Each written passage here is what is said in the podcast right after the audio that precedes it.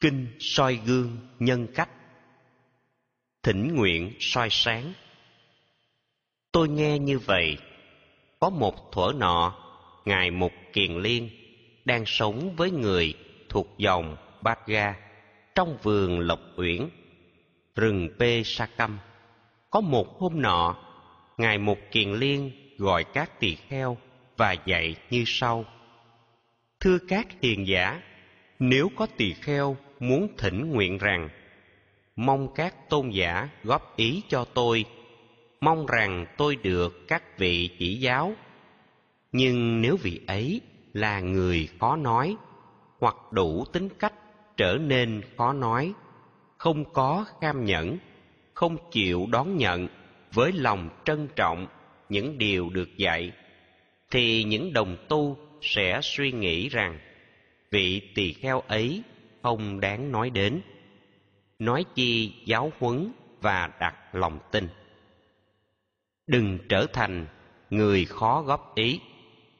Thưa các hiền giả, bất kỳ người nào bị sự chi phối của các tính cách ác dục, phẫn nộ, khen mình, chê người sẽ trở thành người rất là khó nói.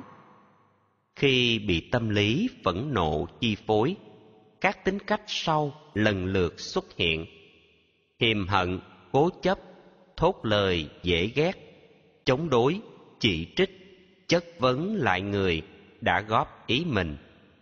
Có tâm lẩn tránh, trả lời ngoài lề, để lộ phẫn nộ, sân hận, bất mãn, không chịu giải trình hành động của mình cho người hiểu rõ. Hư ngụy não hại tật đố sang tham, dối gian, lường gạt, ngoan mê, quá mạng, dính mắc thế tục, cố chấp tư kiến, không chịu buông xả. Các tâm lý trên chính là tính cách làm cho một người trở nên khó nói. Nếu ai diệt trừ các tính cách ấy, sẽ trở thành người có thể góp ý. So sánh, học hỏi thưa các hiền giả, để dứt trừ được các tánh cách xấu, hành giả cần phải tâm niệm chính mình bằng sự so sánh với những người khác. Ta không thích người bị tâm ác dục chi phối, hoành hành. Nếu tâm ta bị ác dục chi phối, chắc chắn người khác sẽ không thích ta. Khi biết như vậy, hành giả cần phải nêu quyết tâm sau ta sẽ không bị ác dục chi phối.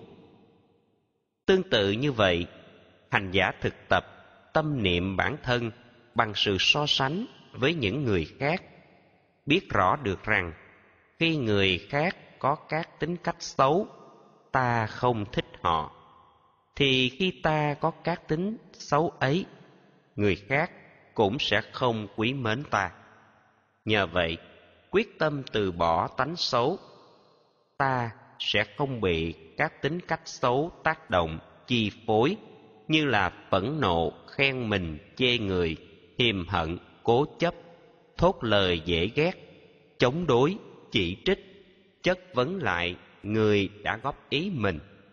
Có tâm lẩn tránh, trả lời ngoài lề, để lộ phẫn nộ, sân hận, bất mãn, không chịu giải trình hành động của mình cho người hiểu rõ hư ngụy, não hại, tật đố, tan tham, dối gian, lường gạt, ngoan mê, quá mạng, dính mắc thế tục, cố chấp tư kiến, không chịu buông xả, soi sáng bản thân.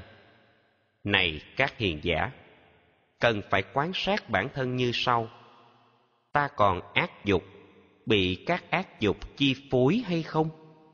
Sau khi quán sát biết rõ ràng rằng ta còn ác dục, bị các ác dục tác động chi phối, thì hành giả đó hết lòng tinh tấn, dứt trừ các ác và pháp bất thiện.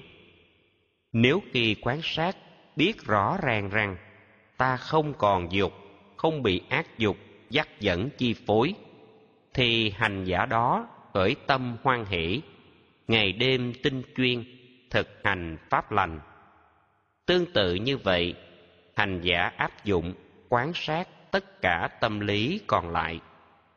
Giống như trường hợp, có một thiếu nữ hay một thanh nam, đương tuổi thanh xuân, tánh ưa trang điểm, tự quan sát mặt trong một tấm kiến sạch và trong suốt.